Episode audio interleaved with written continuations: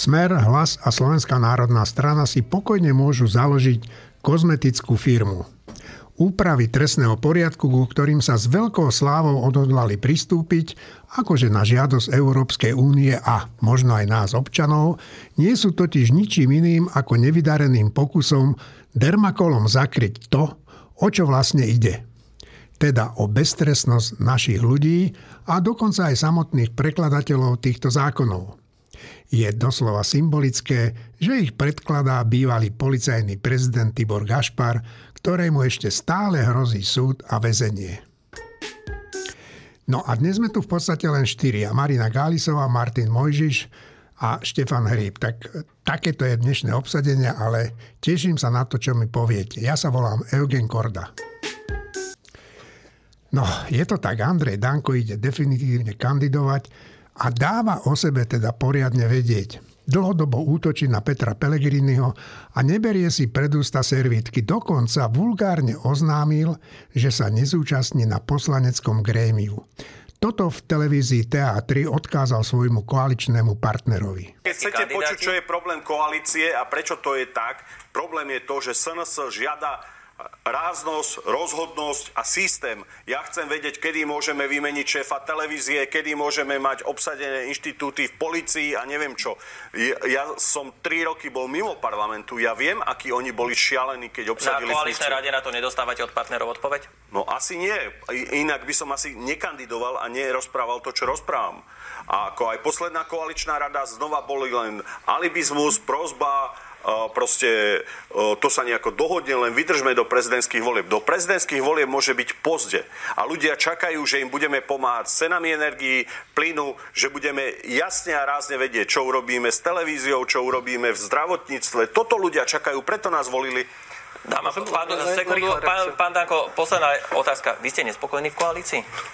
Vidíte, že úbohosť toho prístupu je v tom, že vy sa snažíte naznačovať, že ako keby Dánko chcel koalíciu. Ani nie, ale z toho, čo ste aj povedali, že nech si Pelegrini vládne s Ficom sám, tak... Chcete slovenský výraz, som nasratý. Rozumiete? Som nasratý. Ja som nešiel do vlády preto, aby Pelegrini tri mesiace bol alibista a stal sa prezidentom. Mne niečo iné pri koaličnej zmluve bolo deklarované. Ja keď sa pýtam, či Pelegrini, kto bude šéf hlasu, kto bude šéf parlamentu, my sa nehráme. Ja nebudem opäť 3 roky chodiť po výsluchoch uh, kvôli šialenému Matovičovi alebo Sulikovi. Ak sa, ak sa opäť dostanú, ak sa dostanú blázni ako Sulik, Matovič opäť k moci, za to bude zodpovedný Pelegrín. No, uh, toto je čas, keď som sa chcel s vami rozprávať o jednotlivých prezidentských kandidátoch a navrhujem, začneme práve s tým, ktorý teraz v tomto okamžiku dohovoril. Marina. toto je také, by som povedala, že z istého pohľadu až milé počúvať, z iného pohľadu zase veľmi nemilé, lebo takéto vyjadrenia sú jednak asi do éteru nepatria a jednak si myslím, že to dáva obraz o stave vnútornej strany lepky e, pána Andreja Danka, ktorý možno poukazuje na to, čo on povedal, že sa teda veľmi zranil pri tom strete so semaforovým stĺpom. Ale nie bez žartu. E, na jednej strane je pravda, že až by sa človek potešil, že tá koalícia má takú blchu v kožuchu, že ten Andrej Danko tam robí takú diverznú prácu, že ich rozoštváva a že koalícia, ktorá tomuto, tejto krajine robí veľmi zle, sa jeho pôsobením môže rozpadnúť a tým pádom by sa Slovensku stalo dobre. Nie kvôli tomu, že nejakí ľudia by odišli neuspokojení bez funkcií a podobne, ale že Slovensku by sa stalo dobre, keby nevládla mu táto koalícia polokriminálnych živlov. Problém je ten, že ja tak trošku až odmietam uveriť, že by toto Andrej Danko všetko hovoril a robil a že by to vôbec nebolo s vedomím bosa koalície, ktorým je Robert Fico. No dobrá, ktorý sa teraz to... stiahol do úzadia, že teda má výrozu a asi ju má. A prečo by to vyhovovalo Robertovi uh, Ficovi? No, sú niektoré veci, pri ktorých nevieme, prečo by mu to vyhovovalo, ale laicky od boku by som povedala, že Andrej Danko upúta pozornosti na seba viac než dosť a nejaké tie hlasy na seba prilepí, nejaké preferencie. ktoré v prvom kole ne, budú síce možno nie nejaké vysoké, ale nebudú úplne bezvýznamné a potom ich zloží k nohám Petrovi Pelegrinimu, respektíve teda koalícii. Niečo si za to vypýta samozrejme, čo nebudeme vidieť. Niečo za to dostane. A Peter Pellegrini, ktorého síce predtým Andrej Danko dourážal, ten, tak Peter Pellegrini sa nevyznačoval nikdy nejakou hrdosťou, však ako ho dourážal Robert Fico a aj tak prijal jeho ponuku vstúpiť do koalície. Čiže Peter Pellegrini tie hlasy od Andreja Danka príjme. Aj keby Andrej Danko povedal, že tvoj, tvoj, že tu máš, tak aj tak ich Peter Pellegrini vďačne príjme. Tak toto je tak moja teória mm-hmm. momentálne, že prečo to robí. A prečo to nemusí byť úplne neriadená strela ten Andrej Danko a môže byť aj z pozadia riadená Ficom? Dobre, no ja som aj počul, že Fico teda naozaj nemá rád pána Pelegriniho, lebo že ho zradil, čo je pravda, však on neodišiel, pretože ako sa ukázalo teraz, že, že chce iný štýl vládnutia, aký tu bol. On odišiel preto, že si mysleli, že je, je Fico koniec, aj koniec smeru. No, takže vlastne on má radosť z toho, že ho ten Pelegrini že ho ten Danko toho Pelegriniho tak uráža. Štefan, ty to ako vnímaš?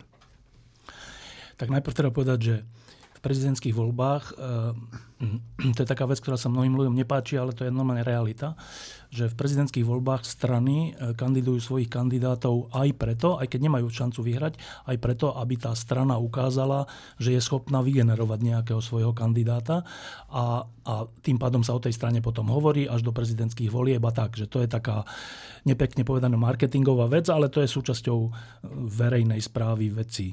Čiže to, to, to samo o sebe by som, by som nespochybňoval, že kandiduje napríklad e, Andrej Danko. Ale e, tam v tom zázname, neviem, či zaznela tá veta, on tam ešte povedal takú vetu v tom rozhovore, to bol tuším v teatri, že, že ale musíme poriadne začať e, akože rýchlo konať a všetko, pre, a všetko mm. prevaliť a ne, kašľať na opozíciu, lebo ja už nechcem chodiť na výsluchy.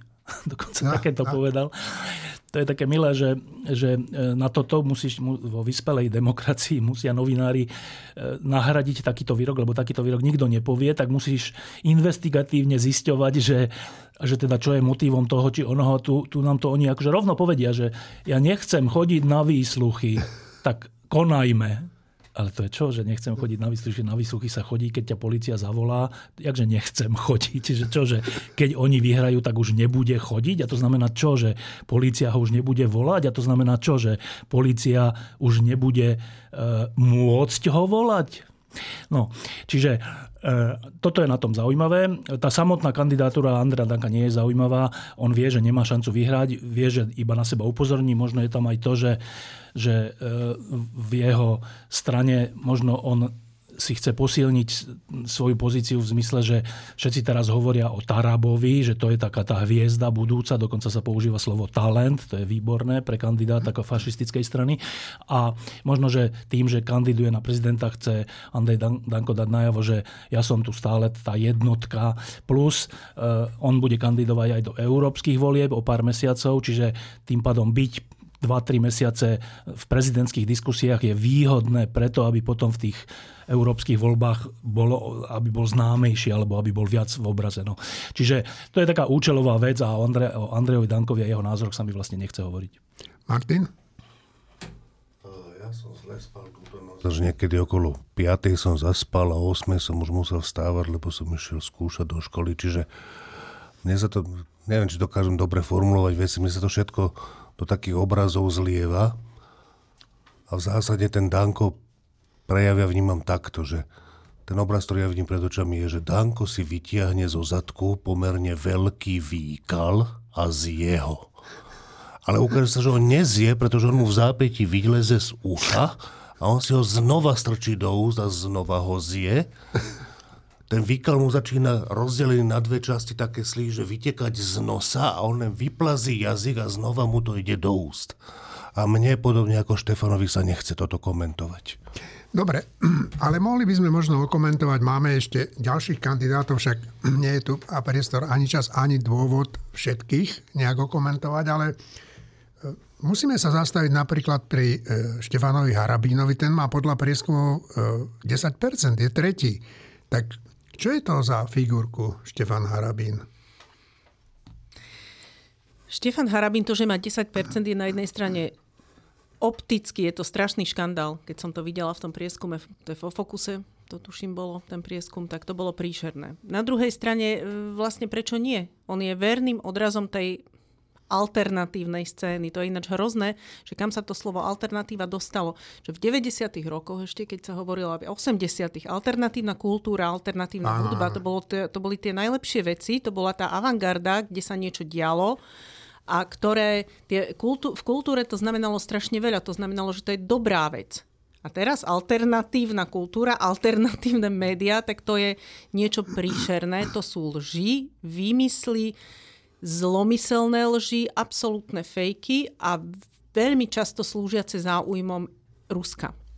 No a to tohto obraz je pán Harabín, a zhruba tých 10%, že dostáva z tejto alternatívnej scény pozornosti, dokazuje, že tá alternatívna scéna obsahuje najmenej 10%, ale že úplne, úplne nerozmýšľajúcich voličov, lebo keby tí rozmýšľali, tak Štefana Harabina voliť No kto ho už bude voliť? Ak si pripomenieme, že to je človek, ktorý zničil, doslova zničil súdnictvo, to je človek, ktorý v rodinnom živote predviedol ak si dobre pamätám akurát to, že po nejakom búrlivom rozchode, rozvode s manželkou, že normálne, že mal nejakú takú aféru, že, že svoje vlastné dieťa nejako držal mimo jej dosahu. Aj. Ja nepoužijem to slovo, že únos priam to asi nebolo tak, ale že proste ako, že urobili jej napriek tým, že to dieťa niekam s ním odišiel a podobne tam s ním bol. To sú strašné veci, že toto si ľudia navzájom robia v rodinách a toto urobil tento kandidát. Sa o tom písalo. Tak ja už neviem, že ak jeho volia nejakí jednotlivci, tak to sú pravdepodobne z môjho pohľadu úplne, že asociálne typy, ktoré vôbec neuvažujú o tom, že ako činy jednotlivca majú dopad na spoločnosť. A tento človek bude, by mal byť podľa nich prezident, tak to by sme sa mali všetci správať podľa tohto, podľa tohto príkladu. Im nebola dobrá Zuzana Čaputová, ktorej nadávajú, ani nie je dobrá, pretože ju považujú už za nejakú americkú agentku a neviem čo. A pre nich je dobrý Štefan Harabin, človek, ktorý jednoznačne hájí záujmy Ruska, agresora, čiže ak už niečo, tak on je ruský agent. A druhá vec je, má absolútne nemorálne spôsoby. Mm. No, e, ja sa mu vlastne čudujem, že kandiduje však v tých minulých voľbách, e, keď kandidoval proti pani Čaputovej, tak on vyhlásil, že vlastne vyhral tie voľby, tak na čo kandiduje? Znovu chce byť Však druhý, krát, to je v druhýkrát prezidentom. Martin. A k tomu, čo Štefán vravel, že to je proste súčasť toho, ako dnes vyzerá politika, že mnohí tí prezidentskí kandidáti sú len PR pre tie strany, to je pravda. A pravda je aj to, že o Slovensku svedčí, že tam máme troch kandidátov, teda Danka, Matoviča a Harabina, čo podľa mňa sú že reálne duševne chorí ľudia. Naozaj si to myslím, každý iným spôsobom. Vôbec to nemyslím ako nadávku. Vždy, keď je niekto duševne chorý, tak ja to chápem ako polahčujúcu okolnosť pre mnohé veci, ktoré robí, že za mnohé veci, neviem, či je úplne, že nie je za to zodpovedný, ale určite tá zodpovednosť je mm, nejakým spôsobom znížená, alebo čo. Čiže na, takých, na takých ľudí by sme sa mali pozerať s, mm, No, že tam so je nejaká... Po, že, a so súcitom a s tým, že tam sú nejaké polahčujúce okolnosti, aj keď robia hrozné veci, ale, ale že sú tam traja takíto ľudia a z, z nich v nejakom zmysle ten Harabin je naozaj najhorší. Že to je... Ja, ja preto ne, proste... Dobre, to si už ani, ja, ja si to už ani neviem predstaviť nejakým obrazom, ani takým, ako bol ten Dankov. Nijako proste to sa úplne vymyká mojej predstavivosti, kto a čo je Harabin. Štefan? No, tak Harabín je proste hrubý človek, ktorý e, keď e, je pri moci alebo keď má nejakú moc v nejakej oblasti, napríklad vtedy v súdnictve, tak to všetko zničí na svoj obraz. To, je, no proste to sú takí ľudia, e, ktorí svojou hrubosťou potom ovplyvnia svoje okolie a keď dostanú veľkú príležitosť, tak aj veľmi široké okolie a veľmi dôležitý rezort, ako to bolo s tým súdnictvom. Tie príbehy sudcov, ktorí boli prenasledovaní, vyhadzovaní, disciplinálne trestaní za to, že boli čestní. Sú, tých je množstvo, sú zdokumentované, sú o tom filmy.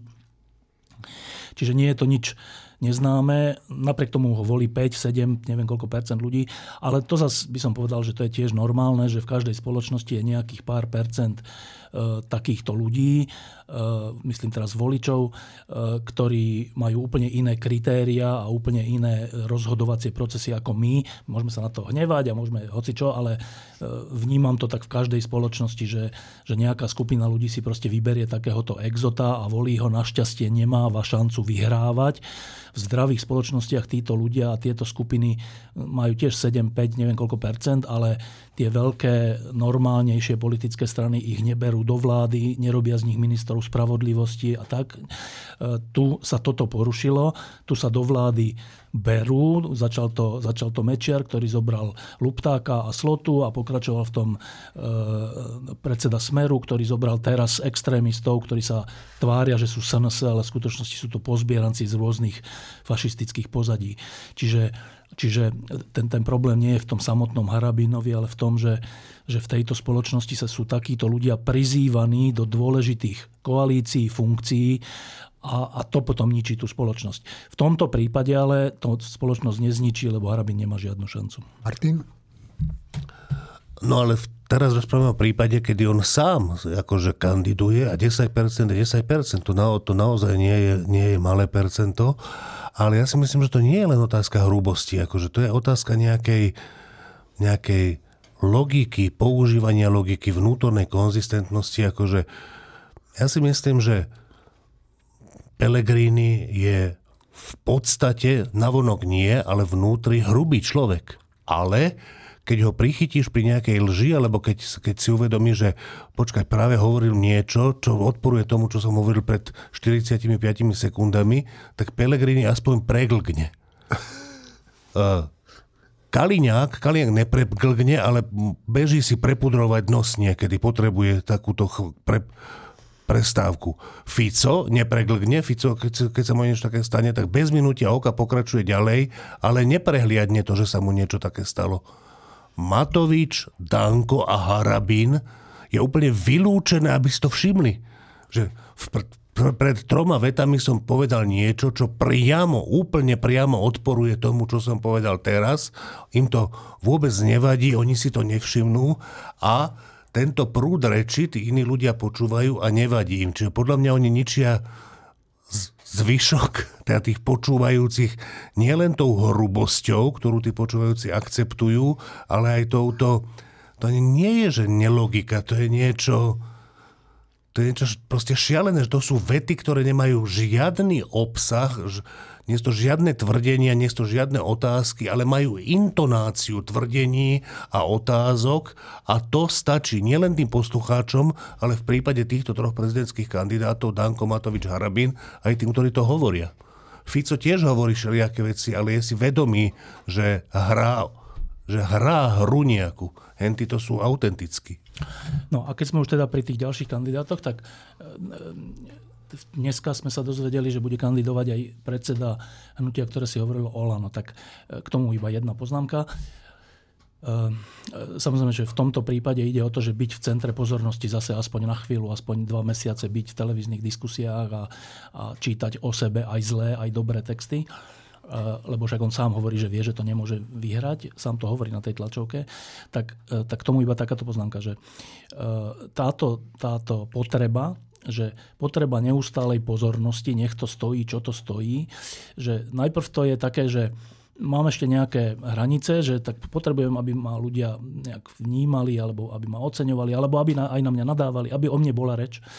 Ale mám nejaké hranice. Ale tá potreba je taká čudná, že ona nie je nikdy naplnená. Nikdy. Že keď, keď človek e, je taký, že potrebuje pozornosť, tak ani keby ho celý svet pozoroval, tak stále nebude spokojný. Potrebuje o tom celá galaxia, aby ho pozorovala. Je to nenaplniteľná potreba. A preto si myslím, že to je vlastne smutný príbeh, že, že od takého, že však potrebujem, aby ma, e, aby ma ľudia vnímali, ale som na tej akože lepšej strane že so všetkými chybami, ale som na tej lepšej strane. Dnes je to už tak, že škodím tej lepšej strane, ale nevadí mi to, lebo, lebo prvorada je tá potreba. Tak to je taký smutný príbeh a ani tá nebude naplnená a, a príde ešte niečo horšie a príde ešte niečo horšie a je to vlastne úplne že smutný život. Dobre, to je, to je Igor Matovič. K Pelegriniu poviem jednu vec, ktorú Martin spomenul o tej hrubosti, že ja som si to len teraz všimol taký detail, ale ktorý je úplne výpovedný, že e, keď sú teraz tie protesty, tak teraz nedávno, pred pár dňami, včera, neviem kedy, e, povedal e, Peter Pellegrini, že len takú poznámočku, že čo sú tie protesty, no ale kto vie, kto to platí. A potom pokračoval akože tým normálnym spôsobom. Ale to je taký jed, to je úplne, že nedá sa hovoriť, že normálna reč, v ktorej v jednej chvíli naznačím úplnú akože, nie že konšpiráciu, ale úplne, úplne, úplne že svinstvo, alebo neviem, ako to mám nazvať. Že to sa nedá, to, lebo to potom hovorí o celej tej reči. Tá jedna, tie tri slova hovoria v skutočnosti o povahe celej tej reči. A toto je presne on. Že, že áno, však treba pokoj, mal reč, že Slovensko potrebuje pokoj, potrebuje zjednotenie, potrebuje neviem čo, kľud na prácu. No. Ale potom povie vec, ktorou rovno urazí 10 tisíce ľudí na námestiach, kde hovorí, že kto vie, kto to platí. Akože povedať, kto vie, kto to platí, je že extrémistické vyhlásenie typu Kotlebu a takýchto ľudí. Ale tuto to hovoria, že rozhodujúci ľudia, že nie Kotleba, ale rozhodujúci ľudia. No tak, tak to ja podpisujem, že, že Peter Pellegrini zatiaľ vedúci kandidát, ja si myslím, že to prehrá, ale zatiaľ vedúci kandidát, uh, sa vždy znova vždy znova sa tak preriekne, alebo proste neudrží to, ten, ten, tú fasádu, neudrží to a urobí takúto vec. Kto vie, kto tie protesty platí? No tak však my tam všetci chodíme a my vieme, že ich nikto neplatí, keďže nám nikto neplatí. Tak kto by to asi tak... No, ale toto povedať je huckanie 100 tisícov ľudí na tú vlnu, takú tú, takú tú protizápadnú, ale nielenže protizápadnú, ale takú tú neludskú vlnu, že, že zo svojich oponentov robíš vlastne zaplatené prostitútky. To robíš. Však to Fico, keď povedal o novinároch, že to sú prostitútky protislovenské, tak to je vlastne v tej línii. A my si tak všímame, že však ale to Fico povedal. Ale týmito vetičkami podprahovo, ale aj nadprahovo, to hovorí úplne rovnako Pelegrini. Čiže, čiže k tomuto kandidátovi by som povedal naozaj to, že to je to, je, e, to, je to isté, čo Fico, dokonca v takýchto poznámkach to isté, čo Harabín. Harabín si určite myslí to isté, že je to niekým platené, len sa to tvári milo. Čiže, čiže to, toto je vážnejšia otázka, že prečo toľko percent ľudí, v tomto prípade 40 alebo neviem koľko, prečo toľko percent ľudí si nevšíma tieto rozhodujúce poznámky a rozhodujúce kroky Petra Pellegriniho, ktoré z neho robia úplne niečo iné, pravdivo, než sa tvári. A netreba na to, netreba to skúmať, nie je to tajné, je to také, že stačí ho počúvať. A hneď vidíte, aha, toto povedal, no tak ho zaradím niekam, že keď toto povie, toto povie. Lebo predstavte si, že by, ja neviem, že Schwarzenberg takúto vetu povedal. Alebo Havel, alebo Jano Langoš, alebo ja neviem, že to je vylúčené, že normálny človek, ktorý to myslí dobre, so všetkými chybami, nikdy sa nezníži k takémuto. Že nikdy. Čiže Čiže pre mňa je otázka nie tých 10% hrabina, ale toto, že, že 40% ľudí v tých prezidentských voľbách zvažuje dať hlas e, človeku, ktorý je podľa mňa horší než tých 40% ľudí. To je úplne zvláštne. No, horší. Je taký zakuklený a v tom je, v tom je určite horší. Martin Marina. Ja malilinkú poznámku, ktorá určite pramení z tej nevyspatosti, že tak Štefan začal hovoriť, že hnutie, ktoré sa volalo Oľano, e, ja som úplne šokovaný z toho, že existuje nezanedbateľná časť novinárov, ktoré tomuto hnutiu hovoria, že Slovensko. Že ani nie, že hnutie, že Slovensko, akože, lebo oni si dali taký názov, ako veľké množstvo novinárov naozaj píše, myslím, že sa to ustalilo po nejakých no, počiatočných hľadania na bývalé Olano. Čo majú robiť Jeňo? Keď on pôjde na matriku a dá sa, že sa premenuje na hospodin, tak mu budeme hovoriť hospodin? Tak hádam, existuje nejaká hranica, kedy takáto vec, keď je aj legálna, sa proste nemá rešpektovať. Ako to možno... ja stále hovorím tak, že hnutie, ktoré si hovorilo Olano. Pres, to je tak, to je úplne v poriadku a plno ľudí v Enku, plno ľudí píše bývalé Olano a no. tak ďalej. Ale existuje veľa iných novinárov, ale aj iných redakcií, ktoré nepoužívajú toto. To, ja si, ja, mne sa to zdá, že to je skoro rovnaká blasfémia, ako keby si niekto dal úradne premeniť meno na hospodin a my by sme mu hovorili hospodin? Alebo Ježiš Kristus? Kde sme? Marinka. Ja si pamätám ešte obdobie, keď ešte aj to, že Fico, Robert Fico povedal, že ja neviem, čo protesty sú platené Šorošom, za protestmi je Šoroš, že ešte aj to bol vlastne ako pád do nejakého hlbokého vedra s plaškou, pretože ešte aj ten Robert Fico mal predtým nejakú takú, ja sa to ostýcham nazvať úrovňou, ale bol teda na nejakom takom leveli, že až takéto argumenty sa tam až tak nevyťahovali, minimálne nie tak často a verejne, určite v súkromí áno. A potom Fico povedal ten argument Šorošom, to bolo pri námestiach za slušné Slovensko, že no to isté Šoroš, hej, a to bol, to bol teda pád. Ale to nie, že on padol, on bol tam bol dávno, ale stiahol tam veľkú časť spoločnosti, politickej scény aj ľudí, bežných voličov so sebou, nižšie. No a potom bolo dlho také obdobie, že Peter Pellegrini bol ako keby tá lepšia tvár tohto hm, smerohlasáckého, smerohlasáckého prúdu. A že Peter Pellegrini bol dlho braný, že to je akože to milšie, krajšie, usmievavejšie, ale implicitne sa predpokladalo, že je aj taký ako keby lepší človek. No. A teraz sme, sme už tak ďaleko, že kľudne Peter Pellegrini, tento, ktorý sa stále tvári ako ten lepší človek, kľudne on môže povedať toto isté, čo povedal vtedy Fico. To je presne to isté. Uh, povedané možno, že iným, inými slovami, ale je to za tým presne to istý zmysel. A on to kľudne povie a vie, že jeho voliči, tí, ktorí ho chcú voliť, mu to zhltnú. Čiže to je strašná správa o tom, že kam ako spoločnosť sme spolu s týmito ľuďmi ako nízko zišli a to je úplne, že príšerné. Toto ma na tom najviac desí, že Peter Pellegrini, ten lepší kvázi ako Fico, môže pokojne povedať vec, ktorú keď ju prvý raz povedal Fico aj, tak sa mnohí tak akože otriasli, že fuha, a teraz to povie Peter Pellegrini. Tak ja už len viem a dúfam, ale nie, naozaj viem, že tí normálnejší v tejto spoločnosti, takí naozaj, že demokraticky zmyšľajúci ľudia takto hlboko nikdy neklesnú. Štefan. No, tento príbeh začal samozrejme v Maďarsku, kde to začal používať Orbán ešte dávno pred týmito našimi fešakmi a prinieslo mu to veľa bodov. A iba fakticky poviem, že keď prišlo k vražde na Slovensku Jána a Martiny, tak, tak vtedy začali tie protesty a vtedy predseda Smeru povedal, že, že tak za tým je Šoroš. Dokonca možno aj za tou vraždou. A vtedy sa stalo naozaj to, že podpredsedovia hlas, e, teda Smeru vtedajšieho, povedali, že toto oni nebudú použiť, že keď toto, keby toto mal Smer ďalej používať, takže oni nebudú v Smere tak Fico ustúpil a prestal to používať až do volie. A po voľbách povedal viackrát, že to bola veľká chyba, že sme to prestali používať, lebo ľudia potrebujú príbeh, za ktorým potom stoja. No.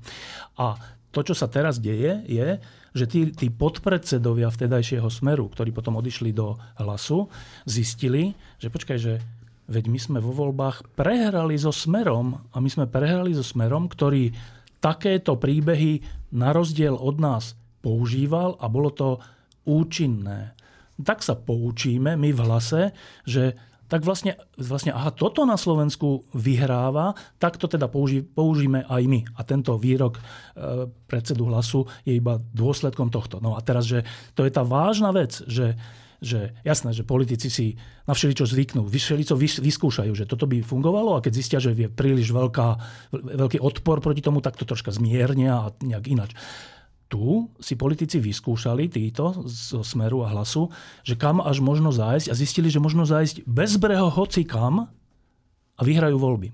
A to je, to je skutočná otázka, že jak to, že toľko veľa ľudí, toľko veľa, že, že, že v konečnom dôsledku zložili väčšinu v parlamente, že toľko veľa ľudí e, kľudne uverí tomu, že za, za všetkým je sprisahanie Šorošom. Však nie, nie nadarmo v tých, tých, v tých e, prieskumoch a medzinárodných vychádza Slovensko ako č, krajina najzraniteľnejšia takýmito blbostiami, že za Bulharskom alebo pred Bulhar, posledná, posledná, mm-hmm. tak e, a toto je, toto je asi nie na túto diskusiu otázka, že kde sa to stalo toto? Že až tak je možné na Slovensku klesnúť argumentačne, že hovoríš úplne, že, že, že hrozné lži a také, ktoré majú potenciál zvyšovať nenávisť voči nejakým skupinám ľudí, voči celej opozícii, voči všetkým novinárom, voči hocičomu. A že, a že toto je úspešné. Že kde sa to stalo? Ja neviem, či to tak bolo od začiatku, tak však ja som novinár od začiatku, od, 80, od 91. roku a, a vtedy tiež bol Mečiar a všetko bolo Slota a všeličo, ale že a takto ďaleko, že, že, že antisemickým, antikapitalistickým, antislobodným slovníkom a výrazmi a smerovaním môžeš vyhrať na Slovensku 30 rokov po páde komunizmu, že to je, to je otázka, ktorá je hodná zamyslenia. No, uh, poďme uh, k zákonom a, a k protestom. Zajtra, teda vo štvrtok, budú uh, protesty zase po celom Slovensku sa konať proti tomu, čo sa chystá prijať koalícia v parlamente. To je teda zrušenie prokuratúry špecializovanej, špeciálnej a, a zrušenie tých starých trestných zákonov náradením nových, ktorí umožňa kopu zlých vecí. No. A teraz som sa dočítal, že druhé čítanie tohoto zákona už sa nebude robiť normálne, ale vládna koalícia si odhlasovala, že bude trvať len určitý počet hodín, čiže... Koľko? Nepamätám. Ešte dneska to skú... Myslím, že 60 hodín. Takže bude to ešte až po proteste nakoniec to bude, hej? No, asi. asi po proteste. No. A teraz moja otázka znie veľmi jednoducho, že čo je také zlé, však sme sa o tom už veľakrát bavili, čo je zlé na tých zákonoch? Najprv ešte poviem pre fakticitu, no. že že e, to súvisí s tým Pelegrinim, že ja neviem, či my sme už na to asi zabudli, ale minulý týždeň pred protestom sa rozšírila informácia, že hrozí, že na tom proteste vybuš, niekto prinesie, prinesie výbušninu, či čo, že niečo tam vybuchne. Útok. No, e, pred protestami e, po vražde Jana Martiny vyšla informácia, že, že sa tam zhromažďujú dlažobné kocky, ktorým sa bude hádzať na, na úrad vlády, či čo, Fico, Fico a že príde k nejakým provokáciám. Však jasné, že vtedajšia koalícia, a dneska to znova hovorí koalícia, že, že, že len toto samotné, že oni síce navonok hovoria, že ale my rešpektujeme, protesty sú fajn a tak, a potom sa stane akože náhodne vec, že pred najväčším protestom, v snahe, aby nebol najväčší, sa rozšíri inf- informácia, že možno tam niečo vybuchne. Tak to je ako z, naj- z najslavnejší čas EŠTB. Toto je normálne, že, že, že to je tak, tak, tak tupé, že samozrejme, že to nikoho neodradilo. Ale tá tuposť toho, že to je jak v Rusku, že, že idú voľby, tak dajme Navalného na Sibír. Ale však on bol vo vezení aj pod Moskvou, čo? Však on odtiaľ nemôže kandidovať. Nevadí, dajme ho na Sibír. Zavrime nejakú ženu, henta nemôže kandidovať, hoci nevieme, prečo nemôže kandidovať, nebude kandidovať. Že to, je, to je tento druh rešpektu k niečomu, ktorý sa tuto prejavuje. No a k tým protestom a teda k tomu, Ja by som zákonu, ešte, ešte no? prerušil na chvíľočku, keď si spomínal, že to sa dialo, že EŠTB to organizovala. No, ale to organizovala aj Meči. Ja si no, pamätám, no, pamätám, keď KDH malo mať meeting na Pasienkoch a že nahlasili tam bombu. No, Dobre, no, to boli ľudia z EŠTB. No, čiže uh, k tým protestom, že, že my sme to tu už viackrát hovorili a aj sme to, v, myslím, že v minulom tlačenom týždni napísali, že tie protesty nemajú ten zmysel, že zastavia tieto zákony. To nemajú ten zmysel, hoci by to bolo dobre, ale to nie je pravý zmysel tých protestov. E, ak tie zákony oni príjmu a oni ich príjmu, v stredu, štvrtok, v piatok niekedy. E, to nie je, že tým pádom protesty zlyhali. Naopak, protesty ukázali to, že je tu aj iné Slovensko, silné Slovensko, ktoré sa nebojí ani takýchto blbostí a ktoré vie, čo chce. E, a to je úplne dôležité pre budúcnosť, že oni príjmu ten zákon, e, ale ak tu bude narastať počet a sila tých, ktorí vedia, kam Slovensko patrí, tak skôr alebo neskôr oni prehrajú a aj tie zákony sa dajú znova do poriadku. No a teraz iba taká jedna poznámka, že zase ľudia sú takí, oni chcú ľudí zmiasť. Teraz hovoria, že že oni vlastne ten zákon, ten trestný zákon upravili podľa požiadaviek, ktoré prišli. No dobre, a teraz, že ktoré požiadavky máte na mysli, ktoré prišli? No tak rôzne, však sme zmenili všelijaké sadzby a neviem, čo sme zmenili. Potom zistíš, že zmenili z 3 roky na 3,5 roka, alebo z 300 tisíc na 200 tisíc eur a tak, čo sú to nemení podstatu toho, ale tá, tá, tá finta, o ktorú sa pokusil, ale je tak priehľadná, že, že, že neverím, že, že, že bude účinná. Tá finta je, že v tej oblasti, ktoré sa týkajú, ktorá sa týka e, európskych fondov, teda aby Európska únia mala kontrolu nad e, alebo Európska prokurátora, aby mala kontrolu nad používaním európskych prostriedkov na území Slovenskej republiky. Takže v tejto oblasti sme urobili nejaké úpravy, však uvidíme aké, ale tá finta, že, že to je asi takto, že, že aha, že nám tu hrozí, že Európska únia nám kvôli tomuto celému, aby sme boli beztrestní, môže zastaviť všetky eurofondy a tým pádom my budeme stratení, lebo však z čoho budeme platiť dôchodky 13., 17. a 25. z čoho to budeme platiť, tak, tak urobme takú vec, že však my potrebujeme, aby naši ľudia boli beztrestní, čiže to tam všetko nechajme. Ale v tej úzkej oblasti, ktorá sa týka Európskej únie a Európskej prokuratúry, tak v tej urobíme nejaké zmeny a prídeme do Brusele a povieme, že pozrite sa, však my sme vám vo všetkom vyhoveli. Ale priehľadnosť tohto je, je pre mňa omračujúca, že to si akože fakt myslia, že, že, že s týmto prídu do Bruselu za tou rumúnskou prokurátorkou a tá povie, že, aha, že tak to je výborné, že v mojej oblasti je to v poriadku. To, že vy tých ostatných e, vystavíte tomu, že im kľudne môže niekto ukradnúť auto beztresne, že to mi nevadí. Pre mňa je dôležité len táto jedna oblasť. Tak takto svet fakt nefunguje. Mňa stále znova prekvapuje, že tieto prvoplánové finty sa tu používajú, mysliaci, že to bude účinné. No, tak toľko k obsahu toho, čo sa teraz ide diať. No, ja k tomu dodám len to, že oni žiadne iné finty ani nemajú v rezervoári. Marina, potom Martin. Zaujímavé je to, že pán Robert Fico povedal, že im nejde o revanš.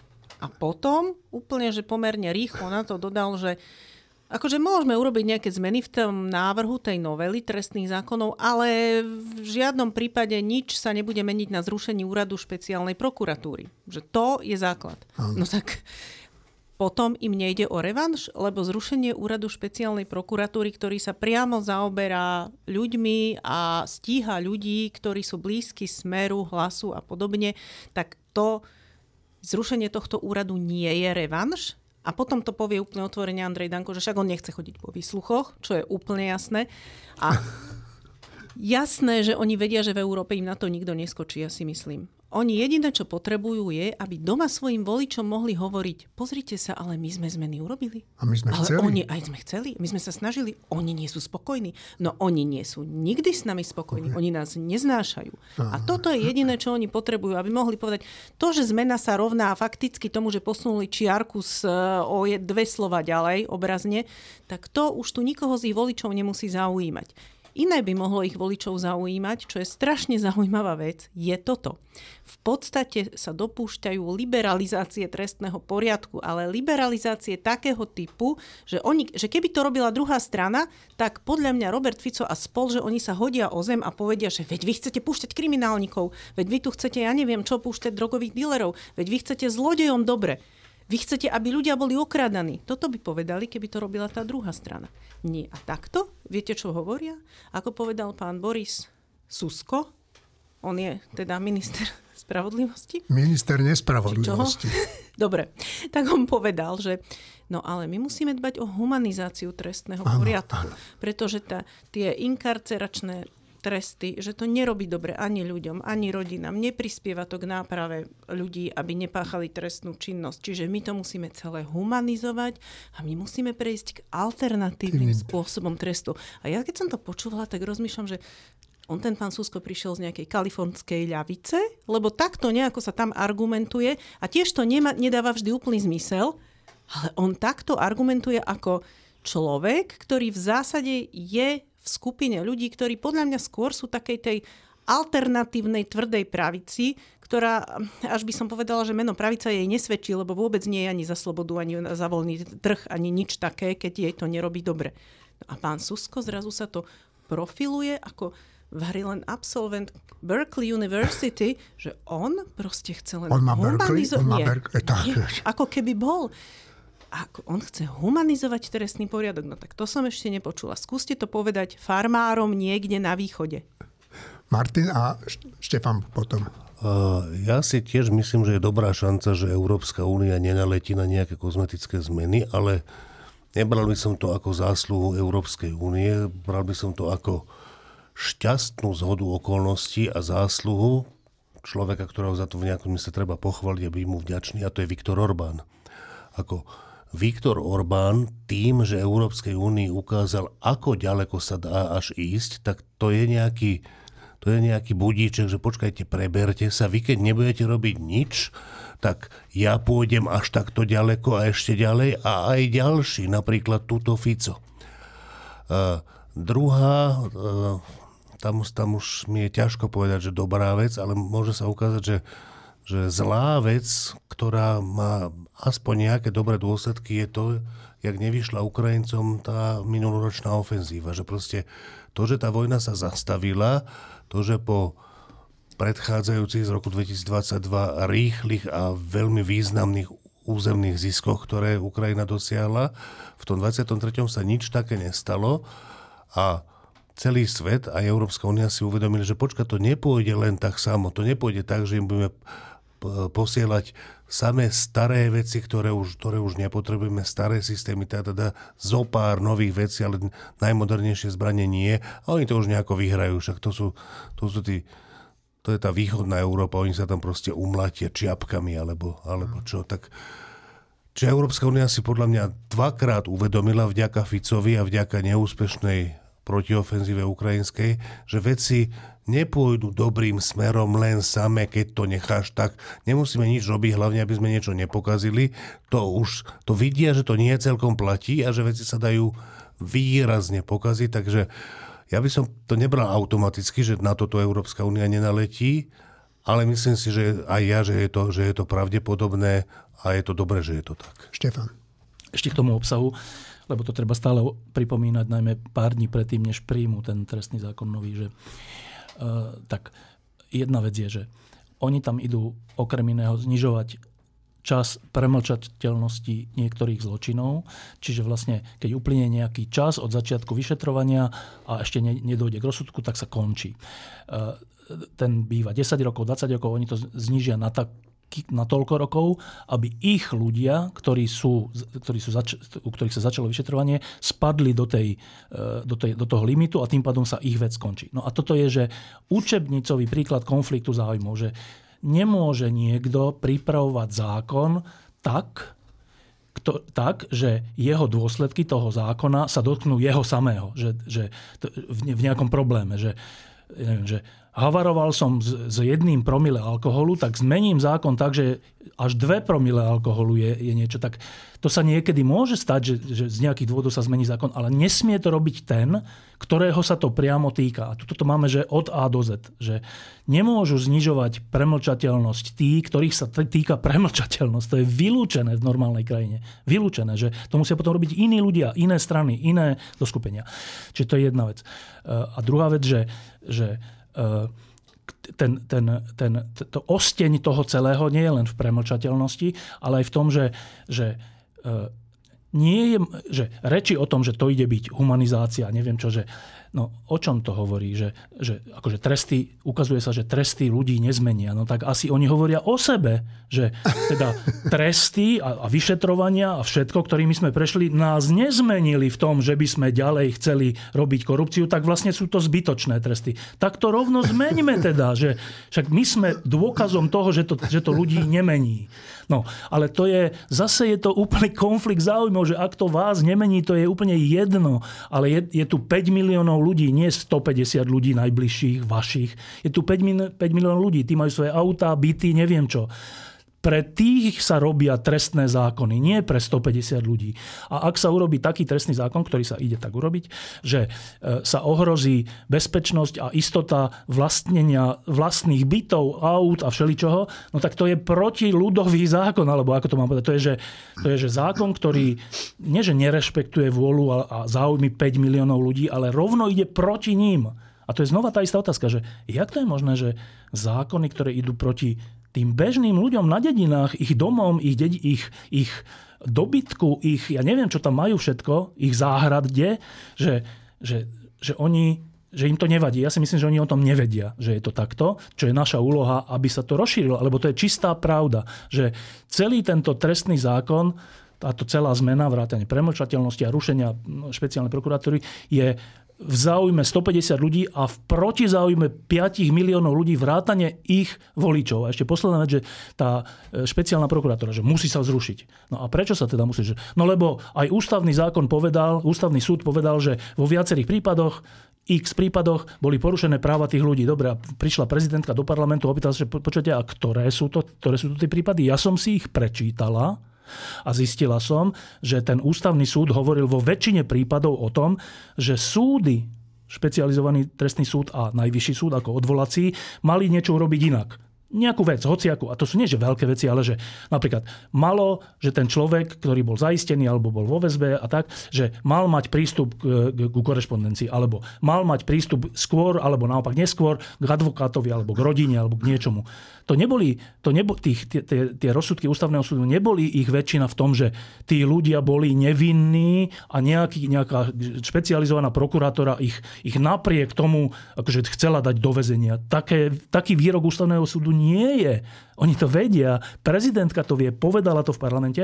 Čiže keď počúvame tieto slova, že musíme zrušiť generálnu prokuratúru, teda špeciál, čo to? Špeciál, špeciálnu prokuratúru, tak, tak akože vedzme, že špeciálna prokurátora, a ja teraz dávam úplne bokom Dana Lipšica, ktorý nemal byť špeciálnym prokurátorom podľa mňa po tej nehode a po tom, čo e, bol dlho v politike a po tom, čo pred voľbami povedal, že volte Igora Matoviča. Nemal byť špeciálny prokurátor. Ale to je úplne iná otázka tí špeciálni prokurátori, ktorých tam je veľa, to není, že jeden človek, tak tí mali 95% úspešnosť svojich vecí. Viete, čo to znamená? Že 95% vecí, ktoré oni poslali na súd, že podľa nás je tento človek vinný, súd rozhodni, tak v 95% ten súd rozhodol, že áno.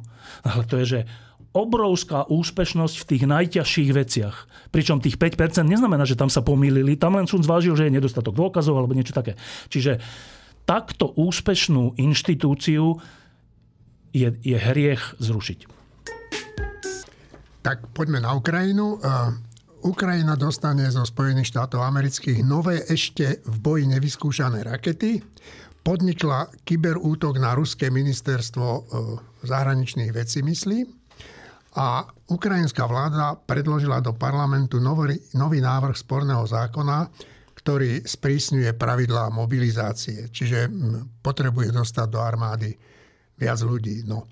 A posledná správa z Ukrajiny, že e, na Lvovskej oblasti na Ukrajine táto oblasť sa zbavila ako prvá všetkých pamätníkov z dôb niekdajšieho e, Sovietskeho zväzu. Tak Ukrajinci to už v jednej oblasti dokázali, ale my sa nevieme zbaviť zo pár pamätníkov a spomeniem jeden, kvôli ktorému stíhajú Petra Kalmusa, pamätník v Košiciach, tak ten tam stojí dnes úplne v centre Košic ako hamba nášmu svedomiu. Marina. Budeme sa baviť osobitne o Amerike, alebo mám Potom povedať, prídeme k Amerike. Lebo toto súvisí s Ukrajinou. Čiže to tak by som hovor, možno, že povedala teraz. Jasné, jasné. Ako vieme, v kongrese prebieha taký zápas o to, že či a, bude odkývnutý balík pomoci pre Ukrajinu. A ten balík pomoci už mal byť odkývnutý koncom roku.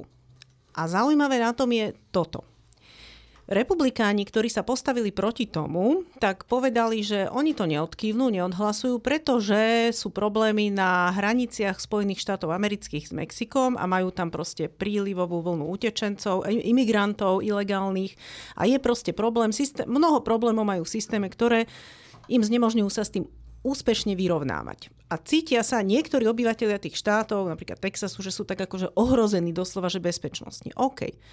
Na to im povedali demokrati, ktorí uh, by boli za pomoc Ukrajine, že v poriadku, popracujeme na nejakom riešení, popracujeme na tom obidve strany politické, niečo sa predloží, dojdeme ku kompromisu, nebojte sa. Naozaj došli ku kompromisu, ten kompromis je úplne v poriadku, tam demokrati zľavili z mnohých svojich predošlých e, nejakých nárokov a ten kompromis by naozaj riešil situáciu na hraniciach do veľkej miery. No a na to republikáni povedali v zásade, mm, viete čo, ani nie. Ďakujeme. Neprosíme takýto kompromis. V kuloároch, ale nie len v kuloároch sa úplne jasne hovorí tam, že prečo, aby mal Trump na čom kandidovať a keďže už republikánska strana je v zásade chtiac, nechtiac, ale predsa len zjednotená za Trumpom a ráta s tým, že bude nominovaný, tak chce, aby mal veľkú kampaňovú tému, ktorou bude imigrácia. A keby teraz tú imigráciu aspoň z veľkej časti vyriešili, tak by o tú tému prišiel. A na tom je tá sranda, alebo skôr smútok, že ešte aj Mitch McConnell, ktorý je šéfom snemovne a on povedal, že pôvodne bol za Ukrajinu. To je jeden z republikánov, čo bol úplne za Ukrajinu.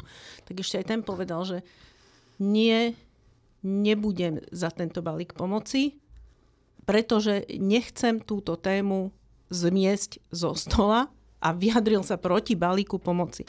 A toto je niečo tak perfidné a tak smutné, že človeku už zostáva len jedno, že dúfať, že tí republikáni v tých voľbách napokon dostanú na frak. A to hovorím ja, ktorá by som bola úplne že Reganovská republikánka. No, títo republikáni nie sú Reganovci. A ja ešte, Števko, spom, prepač, spomeniem jednu vec, že dnes vyšiel von taký, taký list, myslím, že piatich premiérov, nemeckého predsedu vlády, českého, myslím, lotiského. Estonskej premiérky, Eston, dánskej premiérky, premiérky a holandského tak, premiéra. Tak, no. A aj českého. Aj českého. No. A tak povedz, o čo, o čo no, ide. To súvisí s tým, čo sme tu hovorili pred týždňom, keď e, ja som tu spomínal generála Šedivého českého, e, ktorý povedal, že, že Ukrajincom dochádza e, munícia a, a, a zbranie a že ak ak to tak bude ďalej, tak, tak je veľká možnosť, že Rusi sa posunú ďalej, keďže budú mať vojenskú prevahu, teda aj prevahu zbraní tak, e, a to, bola, to bolo vážne varovanie, všelik, kto o tom hovoril aj vo svete. A to je úplne dobrá správa, že 5, 5 dôležitých premiérov, teda najmä nemecký premiér, že to, teda pred, kancelár, že to povedal a že napísali, napísali spoločný list, spoločné vyjadrenie, v ktorom hovoria, že, že tá naša prvá pomoc Ukrajine však v poriadku, ale že to nemá byť tak, že a teraz už vlastne, teraz už vlastne budeme menej pomáhať alebo z rôznych dôvodov sa z toho stiahneme. Naopak, musíme v tom vytrvať až do vtedy, kým sa podarí e, to, že Ukrajina neprehrá, že Ukrajina, e, že Rusko nevyhrá. Čiže, čiže e, to je, to je úplne že dobrý kontrapunkt k tomu dianiu v Amerike. Ja si ináč myslím, že v Amerike to nakoniec aj tak dajú, že nakoniec aj tak tú Ukrajinu podporia, ale e, keďže je to tam teraz takto zakliesnené, tak je úplne dôležité, že z Európy zaznieva hlas piatich premiérov, ktoré ale, keďže je tam aj Nemecko a Holandsko, to sú veľmi silné, aj ekonomicky veľmi silné krajiny, tak je úplne dôležité, že z Európy zaznieva opačný hlas a úplne hlas rozumu, že uvedomujú si, že my si tu uvedomujeme v Európe, že, že je rad na nás, že kým sa Amerika nejak rozhýbe, tak teraz je rad na nás a, a že nemôžeme v tom ustať. A taká, len taká správa, že prečo je to dôležité. V súčte pomoc, pomoc e, Ukrajine finančná, alebo teda v súčte, keď sa to vyjadrí financiami, pomoc Ukrajine je z Európy o niečo väčšia ako z Ameriky. Samozrejme, Amerika je jedna krajina, Európa je veľa krajín, ale v súčte je, je európska pomoc, myslím, že vrátane britskej, väčšia ako americká. Čiže to nie je tak, že keď európsky premiéry sa dohodnú, že nejak pomôžeme, že to je také zanedbateľné bez tej Ameriky. To je zanedbateľné, to je že veľmi dôležité. A, a toto považujem za najlepšiu správu týždňa, ten článok tých piatich premiérov, lebo to hovorí o tom, že, e, že to nie je tak, že Európa je taká mlandravá a nič si neuvedomuje a budeme tak bezmocne sa tu diskutovať, neviem čo, až kým Rusi urobia nejaký prielom. Nie, že rozhodujúci európsky premiér, jeden a ďalší dôležitý premiéry, a to je výzva pre ďalší premiér, to nie je, že len títo piati si to myslia, to je spoločná výzva, že európska elita politická ma úplne potešila, že bola schopná vygenerovať takú, takéto vyhlásenia, takúto výzvu, lebo je to, je to strašne dôležité pre samotnú Ukrajinu a aj pre nás všetkých. Martin? A k tomuto ja nemám čo dodať, aby som len teba, ja chcel poprosiť, aby si už nikdy nehovoril verejne, ak v nejakej krajine zlikvidujú pamätníky Leninov, Stalinov a podobné veci, lebo keď sa to dozvedia na ministerstve kultúry, tak podľa mňa oni to kúpia, to bude za dobrú cenu a všeli je to osadia. Keby tým zaondili verejný priestor, tak je to v zásade jedno. Horšie veci sa to dejú, ale pri tých všelijakých zákonoch, čo teraz Staraba bude navrhovať a kde kto, tak ja sa obávam, že si to nájdem takého nejakého Stalina veľkého v záhrade, ak, ak nie v izbe. Tak prosím ťa, radšej ticho o tomto. Ja som sa teda zlakol, že čo mi povieš, ale tak e, potešil si ma. No ale ja len dodám, že napríklad ten pamätník v, to, v, tej, e, v, tej, v tých Košiciach, to je národná kultúrna pamiatka. Ruskej Iba tam federácie? treba ale povedať, že nejde o samotný pamätník, ale ide o tom, či na tom pamätníku sú symboly komunizmu. Áno, keď, keď áno. sú tam mená padlých vojakov, to je v poriadku, ale, ale tam ide o to, či tam má byť kosák a kladivo. No, Za, no áno. No. Dobre, Ja, a ja si náš myslím, že ani to nie je v poriadku, lebo to je otázka toho, že či to, či to tí vojaci samotní, akože to boli ľudia, ale tam ktorí... nie sú, tam neležia vojaci. Uh, to je len dobrá. kus betónu tam. Dobre, keď je to kus betónu, tak, tak ten kus betónu, akože aj bez symbolov, sa vzťahuje k čomu? K tzv. oslobodeniu. Ale to sa len volá oslobodenie. To bolo skutočné, v skutočnosti Okupácia. obsadenie tejto krajiny iným vojskom než dovtedy. To, k tomu nemajú byť pamätníky. Ale tam ide o to, že či sú tam vec. padli ľudia, Cintorín je iná vec. Ale tam, Štefan, nie sú Ale je to ľudia. aké na pamiatku padlých, ak si to dobre. ale, ale dobre. Dobre, ale však ty si to videl Otázka, niekedy? či sú to padli, je o- o- či sú to padli, ktorí padli keď nás oslobodzovali, alebo keď nás obsadzovali. A podľa Dobre. mňa nás obsadzovali. Bodka. Ja dávam zapravdu Martinovi, aby som to urobil. E, Poďme k Spojeným štátom americkým. E, Zabili im dron, zabil dve vojačky, jednoho vojaka a to napätie na Blízkom východe sa stupňuje. Izraelci vtrhli do e, nemocnice v Nadžíne, či ako sa volá to mesto, a e, zabili tam troch palestínčanov, teroristov. Tak e, je ešte pre nás vôbec zaujímavý ten Izrael? Je zaujímavý, tá, teraz bola taká veľká, veľká správa, úplne dôležitá, že ten úrad OSN, ktorý tak, tak. Uh, pôsobí v Gaze na pomoc uh, ľuďom v Gaze, tak sa ukázalo, že mnohí ľudia, mnohí teraz nie, že jednot, jednotky ani desiatky, ale že veľa, veľa ľudí platených z peňazí OSN na to, aby pomáhali humanitárne v Gaze, tak sa zapájali do tých teroristických útokov proti Izraelu. Z tých peňazí OSN. Na čo, na čo v posledné dni sa deje to, že nové a nové krajiny e, odstupujú od podpory tejto, tejto časti OSN, lebo vidia, že však my dávame peniaze na to, čo, čo ide proti nám samotným. Tak odstúpili Amerika, Austrália, Japonsko, všelikto, veľa, veľa, veľa krajín. Čiže to je tiež dôležitá správa pre pochopenie toho celého, že e, keď, keď my tu máme obrázky z Gazy, a z Izraela, tak e, máme obrázky z Gazy a to sú ináč rôzne obrázky, že teraz bola taká správa, že polovica budov je buď zničená alebo poškodená, polovica, čiže to je, to, to, jak to, ten pohľad musí byť hrozný, že, že tie obrázky sú pravdivé a treba mať otvorené srdce na to, že, že, že to sú ľudia, rovnako ako my, a teda civilisti, civilistov treba brániť. Ťažkosť toho je, že kto sú civilisti, lebo tá správa OSN vlastne, alebo to objavenie, teda ten, to odhalenie o úrade OSN hovorí, že tí, ktorí sa tvária dokonca nie ako civilisti, ale ako humanitárni pracovníci, a preto sú platení z, zo západných peňazí, aby t- ten, ten humanizmus tam aspoň nejako bol, tak tí sú zapojení do teroristických akcií. Čiže v tom je ťažkosť pre Izrael toto rozlišovať. Je to strašná ťažkosť. E, Na druhej strane stále platí, e, aj pri týchto správach, e, už sa to tak skoro, skoro je to taký konsenzus, že táto izraelská vláda, v ktorej je mnoho extrémistov, a to nehovorím o Netanyahuovi, ale o tých stranách koaličných všelijakých, že táto vláda nebude mať asi dlhé trvanie vzhľadom práve k tomu, e, že má takéto zloženie. Čiže to je tak strašne komplikovaný región a strašne komplikovaná vec, že e, byť na strane Izraela je úplne správne, na druhej strane byť na strane extrémistov, ktorí hovoria, že treba dať jadrovú bombu do gazy, je nesprávne.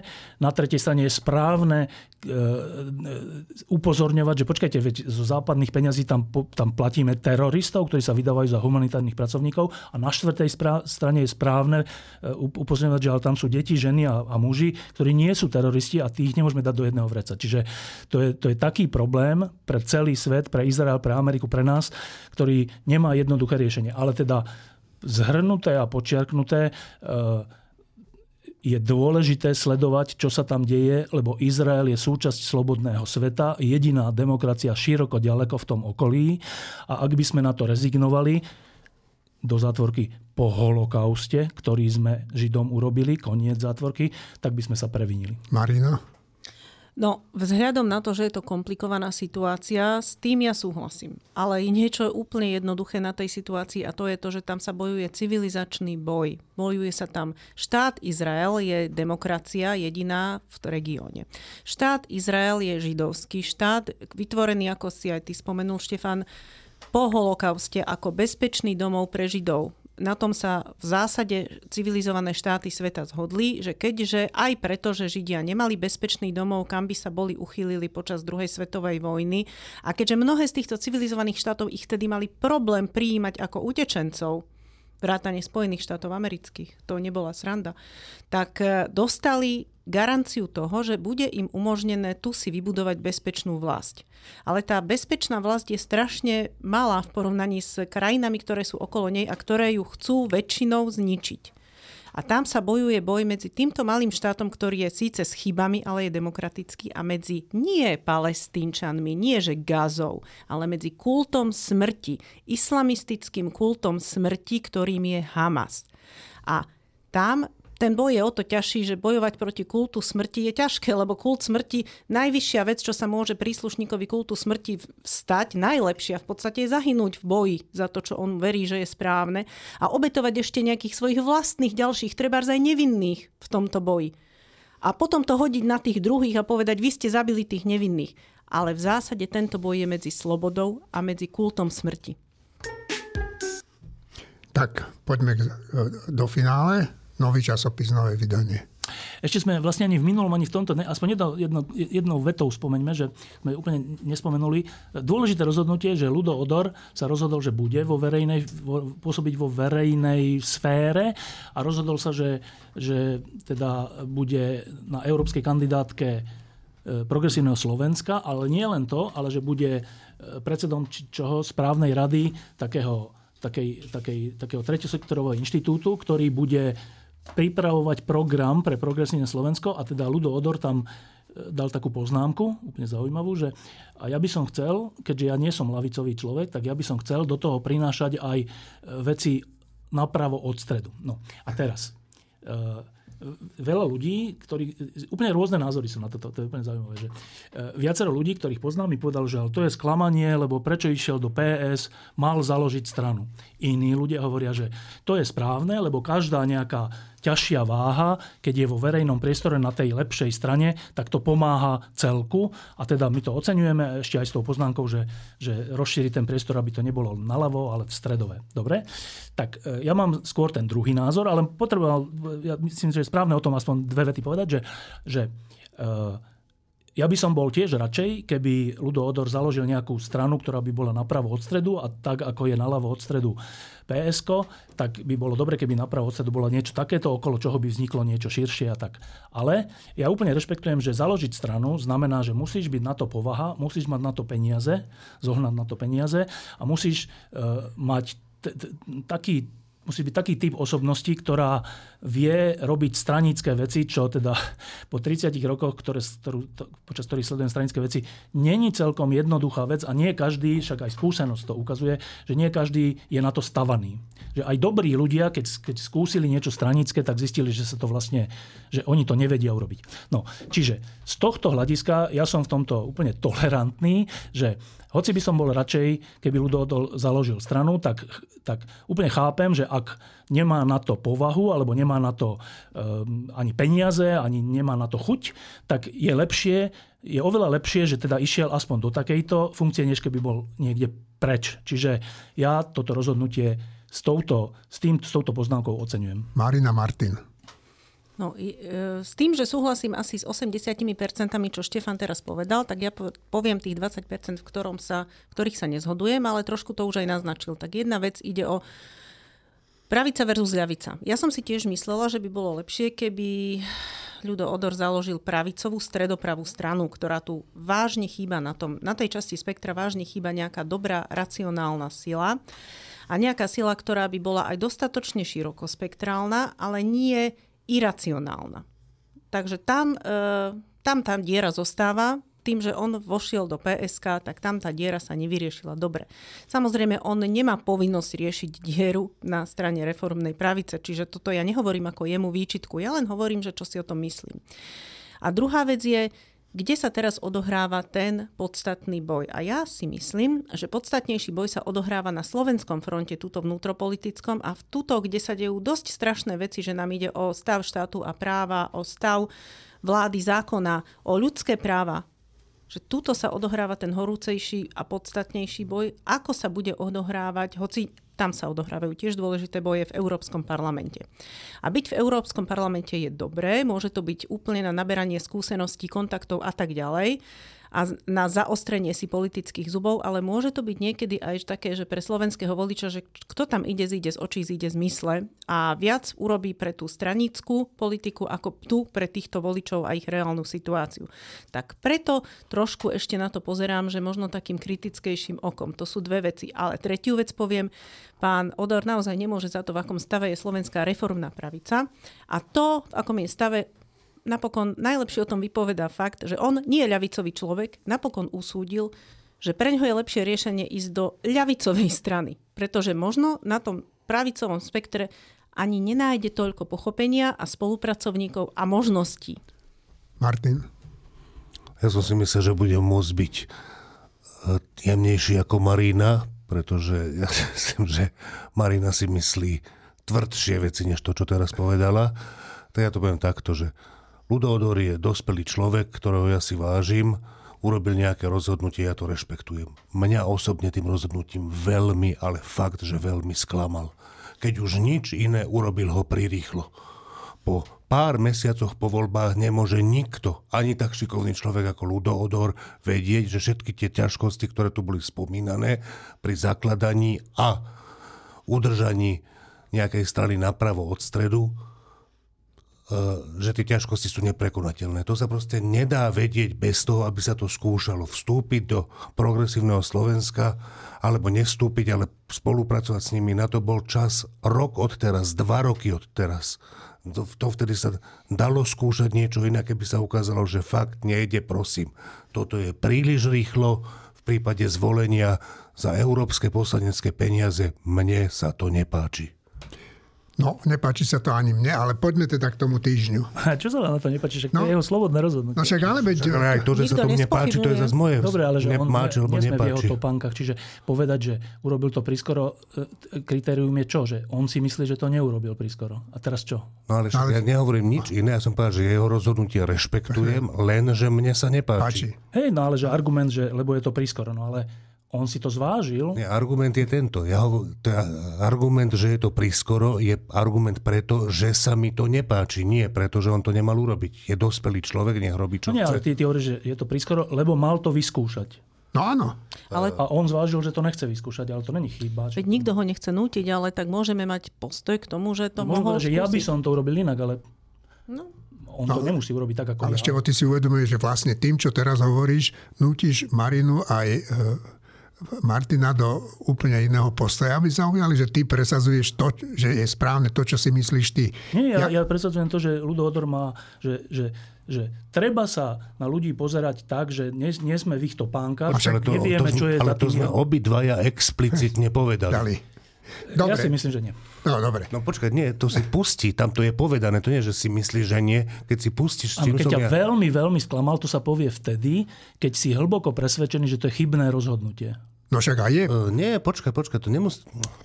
No, ešte, raz, mňa tomu, ešte raz, keď predtým poviem, čo som povedal, že je to dospelý človek, ktorého si vážim a preto jeho rozhodnutie rešpektujem, tak toto som povedal, bodka ale rešpektovať a pritom povedať, že ma to hlboko, hlboko sklamalo. To, je úplne, to, to sa môže si, stať. Čo si pod tým mám predstaviť, pod tým hlbokým sklamaním? Že, že teda si myslím, že urobil veľkú chybu. Nie? Ja napríklad Tarantína úplne mám rád ako režisér a myslím si, že Kill Bill je fakt nevydarená vec. No však to je v poriadku. No, dobre. Dobre, e, myslím si, že každému, kto počúva, je jasné, kto, čo a ako myslí. Štefan, poďme už k tomu týždňu. No, tak nové číslo týždňa. E, nové číslo týždňa je, je e, vzhľadom k tomu, že tu je e, taká tá taká tá politicky zlá atmosféra na Slovensku a teraz sa chystajú zlé veci a príjmu ten zákon trestný a všeličo, tak, tak človek môže upadnúť do takého, že vlastne všetko je zlé. No a my sme si povedali, že ale veď sú aj úplne že pekné, zaujímavé, tajomné, krásne veci, A tak skúsme aj o tých hovoriť práve v takomto čase. Tak a, a teda titulkovou témou týždňa je táto vec, že e, položili sme si takúto otázku, že z čoho je zložený tento svet? tento svet, v zmysle vesmír, nie Zemegula, z čoho je zložený tento svet. A taká triviálna odpoveď asi každého, kto má strednú školu, je, že no však z nejakého priestoru, a v ktorom sú potom e, atómy, ktoré sú zložené z protónov a neutrónov a okolo elektrónov. A ono je to tak trocha pravda, že áno, tak v prvom približení áno, ale v rozhovore s Martinom, ktorý sme urobili ako pod lampou, e, som sa na to veľa pýtal a došli sme k, došli sme k takým veciam, že, že ono to vlastne ani takto neplatí, lebo tie protóny a neutróny sú zložené ešte z iných častíc a tie iné častice a ich vlastnosti, tak to je obsah toho rozhovoru a to fakt nebudem prezrádzať, že čo, ale je to úplne, že fascinujúca vec, že z čoho je zložený tento vesmír. Tak to je, to je e, titulková téma. Martina, Potom ty toto máme... všetko vieš? Áno. Uh, neviem, či to viem, ale viem predstierať, že to viem. A no. môžeme si sekundu, že či no. ešte povieš aj ešte, o, o, o, ja, o hm? No, potom tam ešte máme uh, v druhej časti máme pokračovanie Ďura e, Petroviča o vzducholodiach. Minule to bol Cepelin vzducholod, teraz neviem presne, ktorá to je. Vieme, vieme Marina? Uh, americká, to je, čo to tam bolo? Ja, ja ja, americká vzducholod ďalšia.